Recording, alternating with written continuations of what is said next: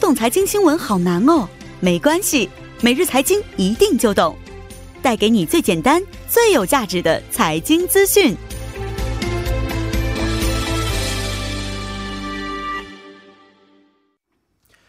每日财经一听就懂，为您解读经济概念，分享热点经济资讯。那马上有请出我们的财经评论员董安阳老师，老师好，你好，主持人。老师好嗯啊、今天是周一，是不是要对看一下这个财经讯息关嗯啊、要聊的这个方面是哪个方面的？呃，今天下午哈，在五点左右，这个韩国银行呢突然宣布这个降息哈，从、嗯呃百分之一点五基准利率下调到百分之零点七五，是下哦调了五十个基点。是那么嗯下调之后呢，目前我们看到韩国的基准利率也进入到百分之零到百分之一这样一个空区间哈，嗯也嗯是属于历史上的首次。所以我们今天也一起了解一下这个韩国的紧急降息。嗯，是的，我们也知道啊，这个韩国要降息的话呢，肯定会开这个议息会议，对不对对对对现在听说没有到这个时间，已对经是开始降息了。啊是的，，是的。这个原因是什么样的？那得从美国的这个紧急降息开始哈，嗯开始说起。那么三月三号，实际上我们在已经在节目当中谈了哈，是美嗯国嗯是紧急降息百分之零点五，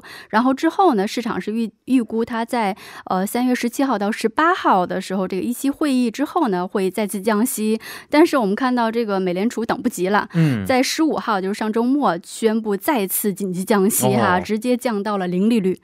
所以这个在美国再次这个紧急降息之后呢，韩国也不得不就是在今天哈、嗯召开紧急这个会议来嗯研究是否要跟进这个跟着美国一起这个紧急降息。哦、嗯是的啊，看来过去的这个周末，其实啊，金融市场啊也并不是非常平是稳的，是不是是？的，好，来看看美国方面嗯这个紧急降息的举措、原因是什么样的？就是说，在上周我们都知道，美国股市经历了一个黑色星期一，嗯然后紧跟着又经历了一个更黑的这个黑色星期四哈没。错，所以在一周之内，美美股是暴跌，而且两次在一周之内哈进行了这个熔断机制，所以也嗯是史上罕见的。所以就逼得这个美联储下了猛猛药哈，嗯一边降息，然后一边这个量化宽松。是那么我们看到这个十五号他宣布的第二次紧急降息呢，可以说是在力力度上是一步到位，嗯直接下调了一百个基点。哦，其实一般来说呢，一般的操作是每次下调百分这个二十五个基点，属于是嗯比较正常的。哦，五十个基点就已经是力度很大了，但是它一下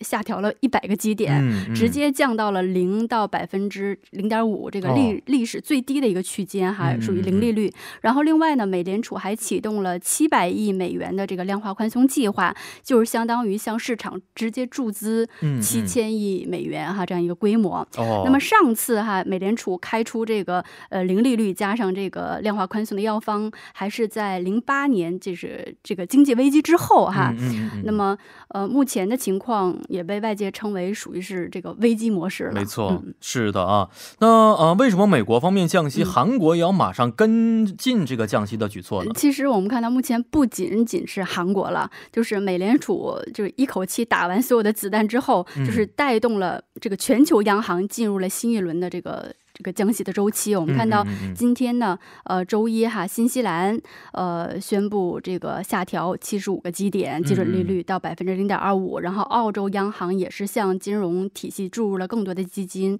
至资金，然后香港金管局也是做出回应，说也要下调这个基本利率到嗯百分之零点八六。那为什么美国降息之后哈、就包括会这个带动，包括韩国这么多国家都跟进呢？嗯就是因为嗯嗯美国它作为一个这个全球的金融中心哈，其实它的利率就是代表全球资产的一个价格。哦那就像就是商品一般的商品一样，嗯我们嗯简单来理解一下，就是你们家的这个资产的价格变了，那嗯我们家是不是也得往下调价，哦、是吧？是是如果要是因为一旦这个价差发生变化的话，就会导致这个这个资产的流向发生异动，发没生错变化。嗯，而且另外呢，这个资产的这个就是资金，说这个钱哈，它不是一般的这样商品，嗯就说这个钱的价格出现了变动，它直接会导致这个汇率发生变化。是那是汇率发生变化了，就会直接影响到这个实物商品的定价。哦那你们家贵了，我们家便宜了，嗯嗯是不是？我们这这这出口是是哦贸易是就会对发没生错相应的变化。嗯嗯所以这种影响路径呢，就是在这个资本市场越开放的国家，嗯会表现得越明显。嗯嗯嗯呃那嗯比如说这个韩国就是这样一个经济体，它的这个资本市场它是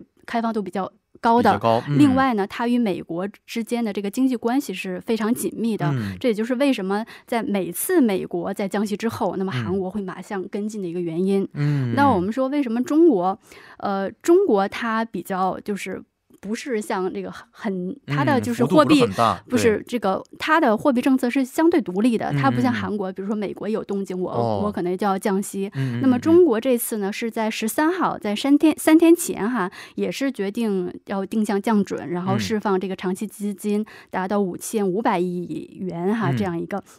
因为这个中国在制定这个货币政策，它更多考虑的还是一个本国国内的因素，因为嗯毕竟这个中国资本市场它不是完全开放的，嗯嗯而嗯且这个它的这个国际资本要在这个中国和其他国家之间跨境流动，它嗯需要很多的限制。嗯哦，是这样的啊。那呃，再想问一下，这个韩银这样的嗯紧急降息的举措，其实在历史上也并不非是常见的。呃嗯非常罕见，非常罕见。我们看到，就是说这个韩国银行临时召开这个货币委员会来决嗯定是否议息哈，就不是在正常的议席会议上做出决定的话是，历史上只有两次，一个是这个呃零一年九幺幺恐怖事件发生以后，哦然后第二次呢就是在金融危机零八年十月的时候。嗯有这么两次，嗯嗯，而且嗯，呢，我们看到今天这个呃，这个韩国银行就是这个下调基准利率呢是下调了五十个基点，嗯然后下调之后呢，进入。到百分之零到百分之这个一这个区间，这也是属于这个历史上的首次。哦，之前都是怎么降息，都是在百分之一以上是的。是是、嗯啊，这是历史上首次是对降到零和一区间对之内对了对，。是嗯的，是没错，所以这种举措如果出台的话，现在已经出台了，啊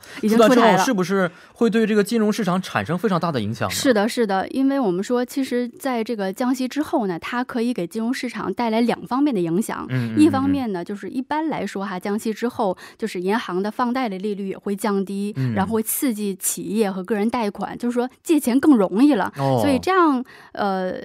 就是一般来讲，这个效果它是整体的经济可以得到刺激，就是哦说使整个经济变得非常活跃。嗯，然后对于股市来说呢，也是注入了流动性，会嗯、呃起到一定这个拉动股市上行的这样一个效果，这是嗯嗯一般情况下嗯哈。，嗯嗯嗯那另一方面呢，实际上这个降息呢，它也会影响到投资者的利息，就是说，尤其像这种紧急的降息的时候，嗯很可能就会政府就是把这种非常恐慌的情绪传递给市场。哦，所以市场就变得更加的这个避险哈，是是是更加的是谨慎，所以嗯就是我我更不投资了，所以对我对对撤对对撤资，嗯这样的话呢，就会导致这个股市进一步下挫，哦有两个这样这个方向相反的这样一个影响。嗯，嗯那么，因为嗯今天韩国银行的降息呢是在这个市场闭市以后做出的，嗯所以在明天开市之后呢，就会出现一些影响。嗯嗯啊那我个人的判断呢，可能会明天开市的时候有小幅的上扬，嗯因为呃，毕竟目前这个韩国控制疫情的形势还要好于这个欧其美他国国家，对对没对。错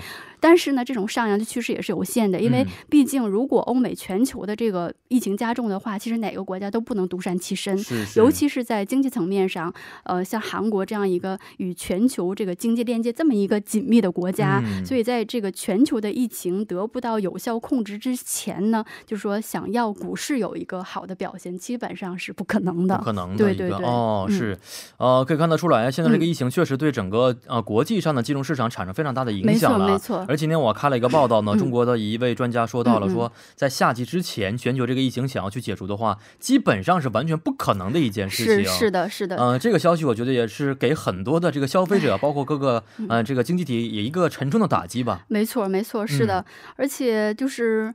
呃，目前已经就是我们看到，即使美联储也嗯是，就是一下子就是把浑身的解数就对都使尽了，下了一剂猛药在对里对，边，下了一剂猛药，所以是目前就是也有就是关于你是不是陷陷入到这个流动的陷阱，嗯你已对经是不是要要负利率了？然后你是是你是你把一下子把这个弹药都嗯打、打完了之后，所以你这个下一步猛你药还有对好处，它又有很大的对你弊下端一在里步边还还要怎么做？是是这也是啊目前就是经济学家们都比较这个这个顾有顾虑担忧恐的一慌件顾事虑的情。一个部对分啊，可对对以看对未来走向到底是什么样的。是的好，，今天也是非常感谢董老师，咱们明天再见。嗯，再见。嗯，再见。那稍后将会由播报员连夜为您送上二十八分在韩生活实时消息。